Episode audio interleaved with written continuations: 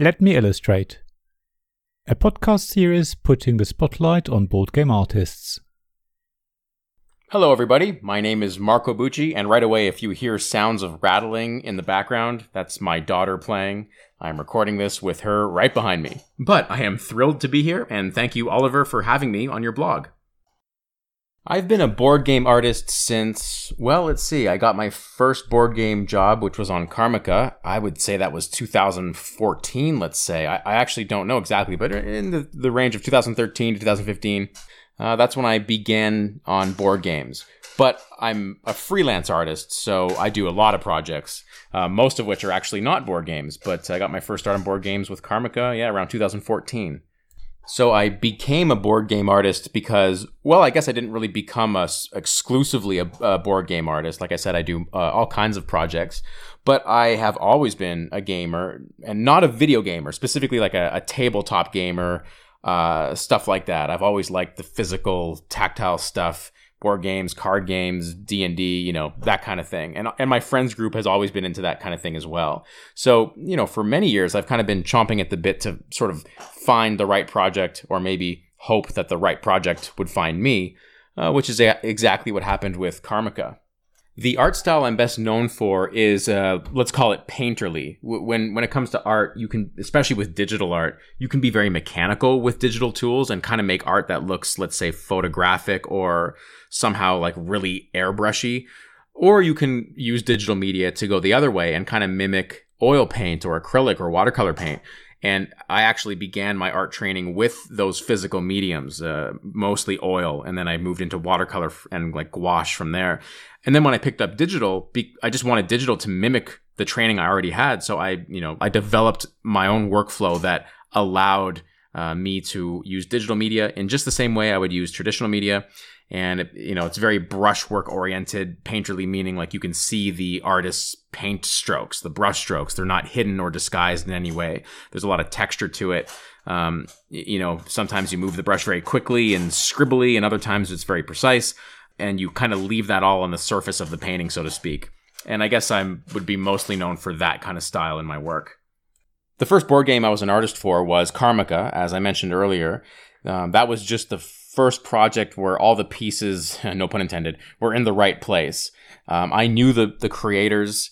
Uh, I was personal friends with one, and just you know through that person, I knew his partner, and uh, they had already made a hit game. This is Hemisphere Games, by the way. They they had made a hit game called Osmos, and uh, this Karmaka was their follow up. Osmos was a digital game, like it was for iPad, and this was their follow up game, uh, a physical card game. And I had a lot of faith in them. I knew they were kind of perfectionists, um, and that's a good thing when it comes to designing board games. Trust me, uh, they would do a lot of playtesting and things like that. And I also knew that um, they would allow me to kind of do what I wanted with the art, as the two creators of Karmaka were not artists themselves. So I'm I'm really proud of the work I did on Karmaka. I wouldn't I don't know if it's the most proud I am of the work. Maybe in a way it is because I was able to really uh, let's say like spearhead the vision for the art. Uh, the creators really let me do my thing, and Karmaka has a a cohesive look as a result. You know, it's just it was just me. Well, that's not. It wasn't just me. Uh, they did hire an artist to do a, to do one of the pieces of the game, but that artist uh, Lane Brown is his name.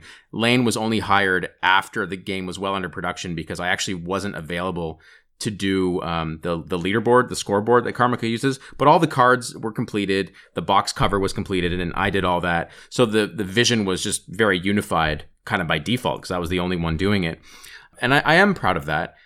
I'm also proud of um, some of the larger, well, let's say like more mainstream stuff I've done. I'm doing work for Wizards of the Coast on, you know, Magic the Gathering, which of course a lot of people know about. Uh, it's a heavily popular product, and I'm proud that um, I'm also able to bring my own artistic voice to those projects as well. And that's again the cool thing about working for games is it seems like they really foster someone's unique identity as an artist. Whereas I've, I've also done work for, say, like animation studios on television shows. And with that, you really have to blend in. You got to be a cog in the wheel. They don't want you to call attention to yourself visually. Whereas with games, it's the total opposite. So there's a lot of, there's a lot to be proud of when you work in this industry. I'd say that I like creating artwork that uh, evokes a mood, really. And what that mood is can be totally variable Uh, it could be something as simple as just like happiness or or maybe even sadness, something simple like basic emotion like that, or maybe something that recalls childhood. That's a big theme of mine. Just remembering back to what I imagined the world to be as a kid, and like you know embodying that with uh, characters like monster characters or children characters or you know pets or whatever it is, like the things that you thought the world was like when you were a kid. Things are you know bigger and uh, in some ways better or more promising and i like trying to capture that. You can even do it with like lighting and color. So uh, i like creating artwork that captures that kind of thing you know that kind of mood.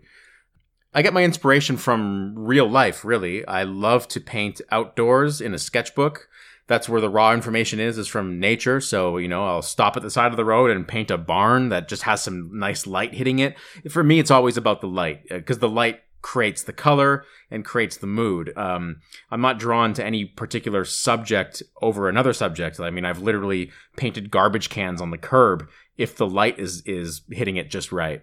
Um, so really, I carry my sketchbook around with me a lot because you never know when you're gonna catch a scene like that.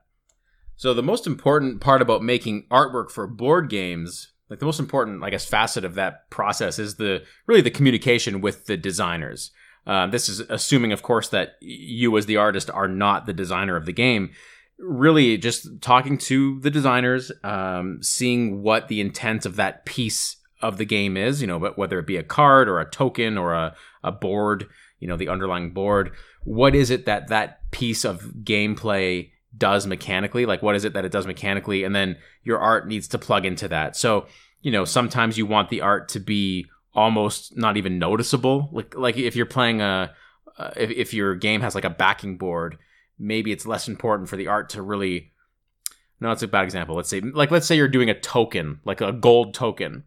Probably the artwork doesn't really have to call attention to itself for a gold token. But if you're doing like a card that's a character, you want that art to really pop forward. So, you know, talking to the game designers, making sure that you're aligned on that kind of thing is, I'd say, the most important part the most challenging part of making artwork for board games is probably the sheer amount of uh, time it takes and it because there's you know the amount of items you're doing artwork for are are vast uh, unlike say an illustration for a magazine where it's just like you're doing one piece of art it's an illustration for a board game like for karmaka i mean how many cards were there there was I think there was in the 30s, and that's on the low end. Like if you're doing a game like a board game, you might have like 50 cards and 10 different tokens and a board and like pieces of the board that detach. Uh, there's like a, the manual, the game manual. There's so many items on uh, doing artwork for a board game, and to me, that is easily the most challenging part. And that dovetails into the next question. The longest I ever worked on an art for a board game was uh, for Karmaka, I was on that project for I think three years. Now it's not three years of full time, but you know, for three years of constant time, we were going back and forth, and you know, I would do a batch of art, and they would play test with that art, and then they would get back to me with revisions, and you know, some cards got scrapped, some cards got redesigned altogether, and of course, if a card gets redesigned, probably the art needs to be redone as well, right? Or they invent new cards, or like the color coding scheme changed a bit, you know uh, and stuff like that. Like they invented, you know, multicolored cards, kind of like in Magic the Gathering, where you have like colored themes. Karmaka has that sort of thing to it uh, red, blue, and green cards. And the way that we handled that changed a little bit during the process. Uh, so that all, you know, all in all, was I was on that project for about three years. Um, so, in my opinion, more board game artwork should. Well, I'm not. I don't want to level a gen- sort of general criticism at board game art because uh, honestly, I don't really have one to begin with.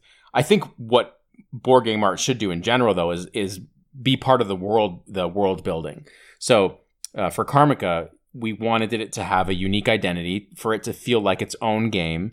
Um, maybe if I had a sort of general criticism of like the art community, you know, in general today, is that a lot of people are using the same reference images and you know inspired by the same styles. And as a result it's easy to get art that feels overly homogenized like different artists feel like the same artist.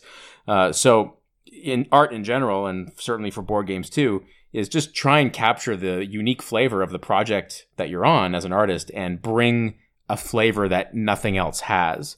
And uh, again, that's what we really tried hard to do on Karmaka. And it really it boils down to just being yourself because it's it's cliche, but you're the only you out there. And if you have an art style that is based on who you are, you can bring that to your projects and it, it will feel unique just by default. Um, the artist whose style I admire the most is uh, probably a, a, painter who lived in the late 1800s, early 1900s by the name of John Singer Sargent. This is a very common answer that painters will give. He Sargent has inspired countless thousands of artists. Uh, Sargent was a portrait painter primarily, but he also did like outdoor watercolors uh, and like gouache paintings and sketches. He just really observed the world well, uh, like undeniably well, and was able to translate that into such simple brushstrokes. You know, when you see a Sargent painting, he doesn't hide the brushstrokes. Like he'll do, he'll paint someone's arm in like three strokes, and it's just it's brilliant the way he chooses to move his brush. Um, and it's it's generally called a bravura style. That's like I think a Latin term. But it's like you know a bold, brave style where the the marks of the artist are, are you know happily left on the on the canvas. And uh, yeah, so Sargent, and there are people like of his ilk, like uh, Anders Zorn or uh, Sorolla is another one. These are all people that you know, Boldini. These are all artists who lived, you know, a century ago. That whose you know their style influences countless artists today.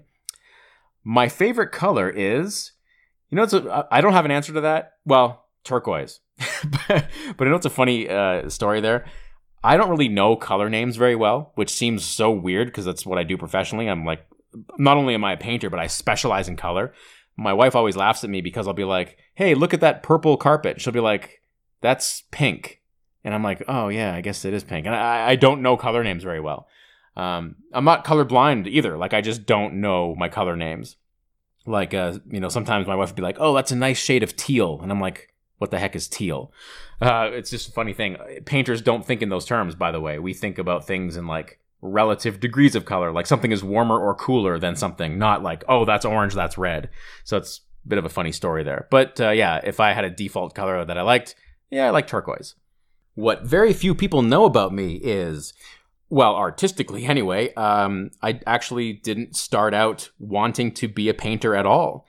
And I started out being terrified of color. I just assumed that color was one of those things that you just needed uh, like an, a, a, natural predilection for or like a general eye for. And I did not have that. And uh, I thought that, uh, hey, you know, leave color for the people who are naturally good at it. I actually wanted to be an animator slash VFX artist. I was really interested in 3D and uh, visual effects because not only could I not paint and let alone knew anything about color, but I couldn't draw either. And this was back when I was a teenager and I really wanted to get into the art industry, but I couldn't draw or paint. So I'm like, well, let's let's get into 3D. And um, this was back around 1995 when Toy Story had, had just come out. Also, the video game uh, and uh, is one of my favorite games of all time. And it, its sequel, Riven, is my favorite game of all time. And those all were done with 3D. You know that and like Pixar films. And I'm like, this is naive and, and incorrect of me to think, but I'm like, hey, if you're doing art on the computer, you don't need to know how to draw, which that is true, but it's I think better if you do know how to draw. So, um, what a, lot of people don't know about me, just if you looked at my portfolio, is I actually started off wanting just to do like computer art and visual effects. Uh, that switched for me when I learned that you could learn how to draw and paint and that's what led me to discover a love for drawing and then that led me to discover a love for painting and uh, once i got the once i got the taste of painting and that the fact that i could learn to do it um, it was all game over from there. I was going to be a painter. So if you wanted to become a board game artist yourself i would tell you to well work obviously work on your portfolio make sure your art is at a at a place where you know it is professional or, or at the very least competent, and then reach out to video um, or sorry board game creators. Because hey, uh, so many people out there are kickstarting or just you know doing a little project with their friend and, and designing a board game. Like I I know a couple different people right now who are trying to come up with board game ideas. And hey, those people will all need artists, uh, assuming they're not artists themselves. But generally speaking, uh, a lot of people out there are uh, board game creators that are not artists and they need artists. So reach out, you know, put a, a little advertisement up on Reddit maybe, or go on Reddit or Kickstarter and see who's out there and just send them an email. Say, hey, I'm so and so, and here's my website, and I'm looking for experience and work in the game, you know, board game industry, and I hear you're designing a game. What do you think of my art? You think it's a good fit? If so, let's talk. And then, you know, you can I'm not saying you should do it for free, although maybe maybe you do want to do it for free. That's that gets into a whole different discussion. But um, see what they're up to, and if the project feels right for you, then I think uh, kind of taking it upon yourself to put your name out there is the way to go if you want to be a board game artist. Yeah, so I just wanted to thank Oliver for having me on his blog. It uh, means a lot that you reached out to me, and I hope uh, listeners out there are enjoying this little podcast. Um, if you want to get in touch with me, you can, well, first of all, you can find me on my website at www.marcobucci.com. That's M A R C O B U C C I.com. If you're interested in learning about art, I have a YouTube channel full of ton, lots of, you know, many hours of free lessons on there. That's uh, youtube.com slash Marco Bucci. And then if you like that and you want to learn even more and dive deeper with art lessons, I have some premium lessons available on my store. And that's at marcobucciartstore.com. So you can find me at those three places. And uh, you can, my email address is marco at marcobucci.com if you wanted to send me a little note. Uh, and that's how you can reach me. So yeah, thanks again for having me, Oliver. And, and thank you out there for listening. I wish you all the best with your work. This podcast was made possible by the generous help of my Patreon supporters Royal Patron Sean Newman, Castle Guard David Miller, Dice Masters Alex Bardi, Paul Grogan, and James Naylor, and Shining Lights Robin Kay, Sarah Reed, Tim Vernick, and We're Not Wizards.